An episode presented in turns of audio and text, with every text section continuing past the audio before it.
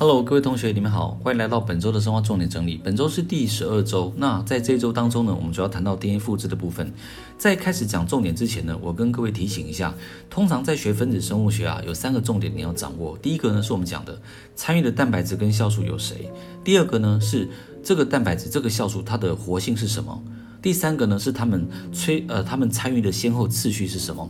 所以能够掌握这三个重点，通常都能够把分身学得还不错。那我建议各位在复习的时候呢，你不要忘记 p o c k e t 这个只是一个工具，它提醒哪些大纲跟架构，可是很多的细节啊，你还是必须利用你的笔记跟上课的重点去慢慢的回顾，去做仔细的复习。所以千万不要只是听 Podcast，那很多的笔记就遗漏掉。这一点我特别提醒你，如果你本末倒置的话，那可能。会让你学习呢出现很多的问题。好的，我们就来谈一下关于 DNA 复制的部分。那不管什么生物体，不管真核、原核，DNA 复制呢都分成三个时期，我们称为呃 initiation、elongation 跟 termination。我们先谈到 initiation，在 E. coli 的 DNA 复制的 initiation initiation 时期当中呢，会由 DNAA 蛋白去找到呢染色体上的唯一的一个复制起点。我们叫做所谓的 ORI 哦，ORI 复制起点。那 DNA 结合它之后呢，会再协助 DNAC 蛋白结合，DNAC 呢会再帮助呢 DNAB 蛋白结合。最重要就是 DNAB 蛋白，DNAB 蛋白是解旋酶，它帮助你 DNA 做解旋。那 DNA 解旋之后呢，它就会再有所谓的 DNAG 引子酶来帮你合成 RNA primer。那你知道整个解旋过程当中呢，DNA 可能会产生所谓的正超螺旋，在它的下游，在右手边的部分。这个时候由 DNA 的这个 topoisomerase II，也称为 DNA gyrase，来负责把这个所谓的正超螺旋的结构呢，做一个放松的动作。因为我们它我们知道，呃，topo two 哦，topoisomerase II，它主要的功能呢，是可以把所谓的正超变成负超，用这种方法来解开 DNA 当中螺旋的一个一个张力，把螺旋的紧张的程度把它放松。那在 DNA 复制过程中呢，会存在一些所谓的单股的结构。这个单股结构呢，我们会经由所谓的 SSB 哦，单股结合蛋白来保护这个所谓的 DNA。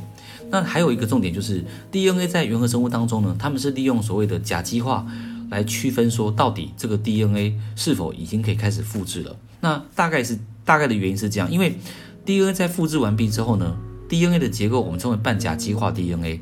在半甲基化 DNA 的当下，它会有 DNA 的修补系统，我们称为 mismatch repair，来去确认 DNA 的序列是没有问题的。那如果假设有问题的话，假设配对错误的话，那么它会进行修补。如果序列都配对正确的话呢，它就会让这个 DNA 发生完全甲基化。所以我们说 DNA 要复制，必须在原核生物当中 DNA 是完全甲基化的。那这个过程当中呢，会有所谓的 DNA 甲基化酶帮助 DNA 进行完全甲基化。你可以参考课本五十页上面的表格。好的，进到 elongation 的阶段的时候呢，我们这一阶我们这一阶段重点呢会放在 Okazaki 片段，因为我们的呃先成骨我们叫 leading strand，它是连续合成，没有太大的问题。可是 lagging strand 呢，它是分段合成，我们称为 Okazaki 片段。这个片段跟片段必须连接，所以当 DNA 聚合酶三号它把片段合成之后呢，再交由 DNA 聚合酶一号，它会把所谓的 nick 找到之后进行所谓的 nick translation。这个过程呢会从五到三的活性把 RNA primer 拿掉，置换成 DNA，最后再由 DNA ligase 把 nick 接起来，来完成整个 Okazaki 片段的连接。那这是非常重要的，所以务必要掌握一下，在我们的呃 elongation 阶段呢，会有这些酵素来参与。那像刚刚所讲到的所谓的 SSB 啦，还有所谓的叫做呃 DNA gyrase 呢，他们也会可能呢去帮助我们的 DNA 进行这一个阶段的复制。所以 elongation 当中的一个重要参与的蛋白质呢，我们整理在课本里面的五十二页，请各位再去复习一下。好的，第三阶段我们叫做终止阶段。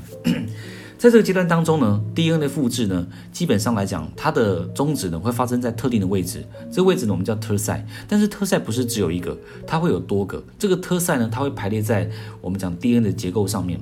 那它的目的是让 DNA 复制呢，假设有的特赛，假设有突变，或者说这个特赛可能暂时不能用了，至少它有很多的替补选手，很多的替补的这个特赛，可以确保 DNA 复制一定可以发生终止。那特赛存在的结构呢，会被一个蛋白结合，这个蛋白我们叫 TUS protein，我们叫 TUS 蛋白。TUS 蛋白结合特赛呢，形成一个 complex。这个复合体呢，它可以让复制差两个在这边相遇，一起做结束，然后呢，DNA 就会形成所谓的四股交缠结构。这个四股交缠结构呢，我们叫 catanetic chromosome。这个 catanetic chromosome 呢，再交由 topo isomers four。Topo isomerase four，也就是所谓的拓普异构酶的第二第二类的哈，叫做所谓的 topo four，来把它做 DNA 双。双股的切割，并且把两两套染色体分开，这样就完成 E. coli 的 DNA 复制了。好的，那再来我们看到真核生物的部分，真核生物的 DNA 复制跟原核其实大同小异，但是参与的蛋白质跟事件是不太一样的。我们简单的带过一下，因为 DNA 复制在真核生物来讲，它的复制起点有很多个，所以基本上呢，它必须先确保 所有的复制起点上面的蛋白质都能够先集结，这个时候发生在 G1 期。所以我再提醒一次，真核中的 DNA 复制呢，基本上先蛋白质集结在 G1 期。那等到了 S 期的时候，DNA 才开始合成。那在 G1 期集结的时候呢，这些蛋白质来讲的话，主要有这几个。第一个我们称为叫 ORC 哦，就所谓的呃 Origin Recognition Complex，它去认出复制起点。再有所谓的 CDC 六号，还有 CDT one，它们帮助 MCM 蛋白呢结合所谓的复制起点。那这些蛋白质的功能都跟原核有点相似，它们可以让 DNA 呢适当的位置呢去产生所谓的解旋的动作。然后啊。当这些蛋白质集结在 DNA 复制起点上的时候呢，我们说 G1 期结束进入 S 期，在 S 期呢受到一些激酶的磷酸化，那么这些酵素呢就开始启动 DNA 的复制，所所以我们会说蛋白质的集结，它的组合在 G1，它的辨认在 G1，但真正 DNA 复制呢是在 S 期才发生的。好的，那。真核生物的 DNA 复制呢，还有个复杂的点，就是 DNA 的聚合酶呢，基本上种类比原核更多。原核基本上是五种，但真核是多种结构。那你记得，在原在真核生物的 DNA 复制的酵素当中，DNA 聚合酶呢，你要务必记得，呃，前五种就是我们讲的阿法、贝塔、伽马、德尔塔跟 Epsilon。特别重要的是，哦，Epsilon 跟 Delta，因为 Epsilon 是做 leading strand，那 Delta 是做所谓的 lagging strand。这两个酵素呢，它们其实互相可以成为植物代理人。当有一个坏掉时，可以替补另外一个功能。但是原则上来讲，我们说 leading 还是 Epsilon 做的，那这个所谓的 lagging 是所谓的 Delta 做的。然后。再来就是在真核生物的 DNA 复制当中呢，它有很多的蛋白质，我们之前在原核没有谈到，它的名字不太一样。我跟各位做个简单的解释。通常在呃真核生物当中的单股结合蛋白、单股 DNA 结合蛋白的名字呢，我们叫 RPA。然后呢，在呃真核生物的 DNA 复制过程中，我们一样需要一个甲环来提高它的 processivity，它的持续力。所以基本上这个甲环在真核生物的名字叫 pCNA。哦，pCNA，我们叫做呃 proliferating cell nuclear antigen，它是一个细胞增生的核抗原，在细胞要做分裂时呢，它会在细胞核浓度增加，所以叫细胞增生的核抗原，叫 pCNA。它的功能就是我们谈到所谓的呃 clamp 的角色，很像原核的贝塔 clamp，可以提高 DNA 的所谓的 process 呃 processivity，提高它的持续力等等。然后呢，DNA 聚合酶的呃在真核生物当中呢，通常还有一些蛋白质会参与的是我们称为 RFC，那 RFC 呢，它的功能是帮助帮助所谓的刚刚讲的 pCNA 能够去夹住 DNA，所以这个 RFC 的功能呢，很像我们原核生物的 Gamma Complex，它可以帮助我们的甲环去装载，哦，它的架构大概像这样。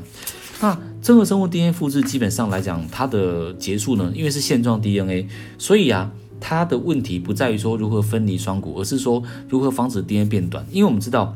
真核生物染色体的线状 DNA 会在后面，我们说的当 primer 被拿掉的时候，DNA 会有变短的趋势。在这个情况之下呢，我们称为叫做 end problem 啊，end replication problem。那通常在自然界当中呢，对于线状 DNA 在 DNA 复制变短的问题呢，有两个解决方案。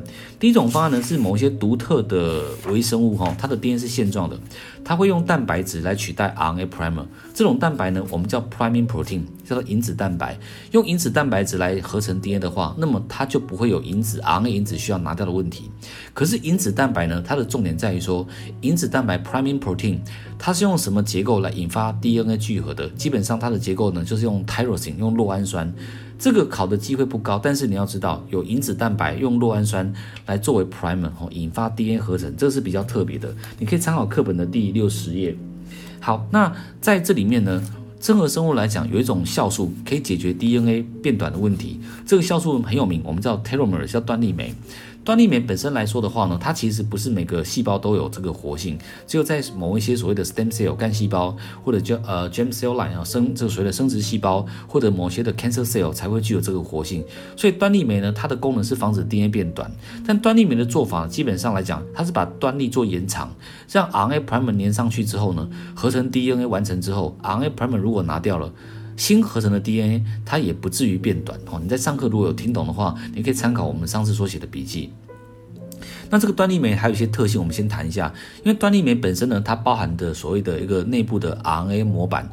所以端粒酶的模板呢，其实它是自己携带的 RNA 模板，可是它用 RNA 模板来合成 DNA 序列，所以严格说起来，端粒酶它算是反转录酶，这个非常重要。因为在我们身体当中，反转录酶其实种类有限，但是端粒酶是非常重要的一类哦，所以请你务必记得。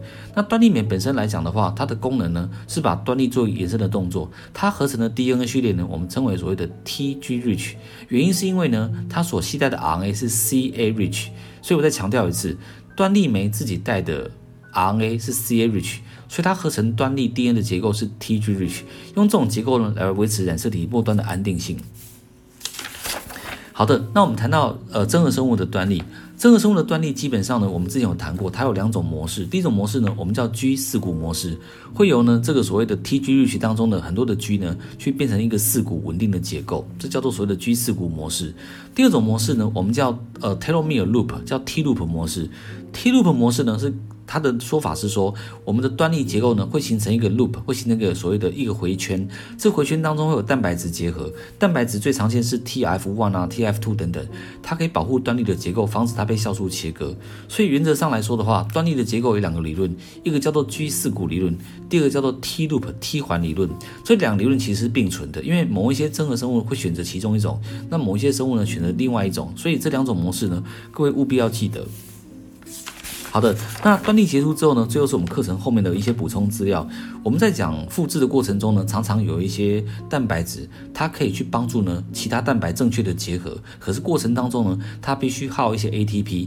像这种蛋白质呢，我们通常称之为呃 Triple A Plus，叫三 A Plus ATPs。这种蛋白质呢，它会用 ATP 作为能量水解之后呢，来确认分子间的结合是正确的。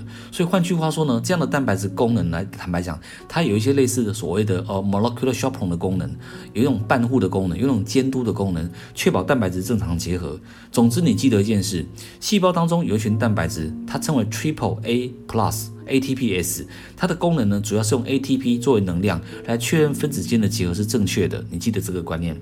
好的，然后我们也谈到了 DNA 的复制，在真核生物当中呢，分为两个阶段。第一个叫做所谓的酵素蛋白质的集结，那这个集结我们发生在 G1 期，但是呢，我们说 DNA 开始合成的时候就不再集结了哈，蛋白质不再组合了。我们说发生在 S 期，在整个过程当中，为了调控这个机制，让它精确的呃蛋白质聚合作用只发生在 G1 期。它们呢在真核生物中会有一种蛋白质表现，我们叫 Gminin。那那 Gminin 这种蛋白质呢，它可以确保哈。在其他的时期呢，不会有蛋白质的集结，只在 G1 期有。它的做法怎么做呢？它的做法很重要。呃，这个举命令呢，它会结合 CDT1，结合 CDT1 之后呢，CDT1 就失去功能了，它不能够再把 MCM 带到所谓的复制起点。所以我们可以这样说，在 G1 期的时候。这个举命令呢，基本上活性是没有没有表现的。可是，在 G two 期啊，在 S 期啊，在所谓的 M 期的时候，这个所谓的举命令呢是会表现的，因为它在这个时候呢，它不希望蛋白质集结在复制起点，所以请务各位务必记得举命令的活性。好，最后一点就是我们谈到的这些 pCNA 啦、RPA、RFC 等等的功能，它在讲义当中的第六十二页，请稍微整理一下。那这些功能都跟原核生物有一些相似，我们上课有写过笔记的哈，所以请你把这些笔记呢做一个比对。好，那最后呢，在 DNA 复制部分呢，我们讲到一个药物，这个药叫 Acyclovir 哈，Acyclovir 这个药物呢，通常来讲的话，在一般的实验室有时候简称为叫 GCV。那这个药物呢，它用放到寄主细胞的时候呢，它会被这个所谓的单纯疱疹病毒的所谓的呃 thymidine kinase 呢进行磷酸化，让这个 acyclovir 呢从单磷酸在寄主细胞内再变成三磷酸。那这个情况之下呢，这个 acyclovir 呢它成为三磷酸的结构之后，就能够去抑制呢这个病毒的 DNA 复制，所以它可以成为一个成功的抗病毒药物。那这个 acyclovir 呢，它通常呢可以拿来做一些所谓的治疗，然后治疗一些病毒的感染等等。那不管如何呢，这个药物呢，它主要的目的呢是拿来治疗这病毒的感染，那防止病毒的 DNA 复制。但是事实上来讲的话，它对真核细胞里面的 DNA 聚合酶呢比较没有亲和力，所以它的专业性我们认为是比较高的，它可以抑制病毒 DNA 复制，但比较不会影响真核生物。那这个 Acyclovir 呢，有些时候呢，它会被应用在所谓的一些基因治疗的策略上。我想以后我们机会再谈这个细节。好，那我们在这边呢就正式结束 DNA 复制的部分。那下一集的内容当中呢，我们会到第十三第十三册啊，对，更正第十三的第十三次的生化重点整理。那下一次的内容呢，我们就会再谈到转录的部分。那下一次我们就专注在把讲转录做一个详细的介绍。那这一次的重点呢，我们先在 DNA 复制做一个结束。好，谢谢各位。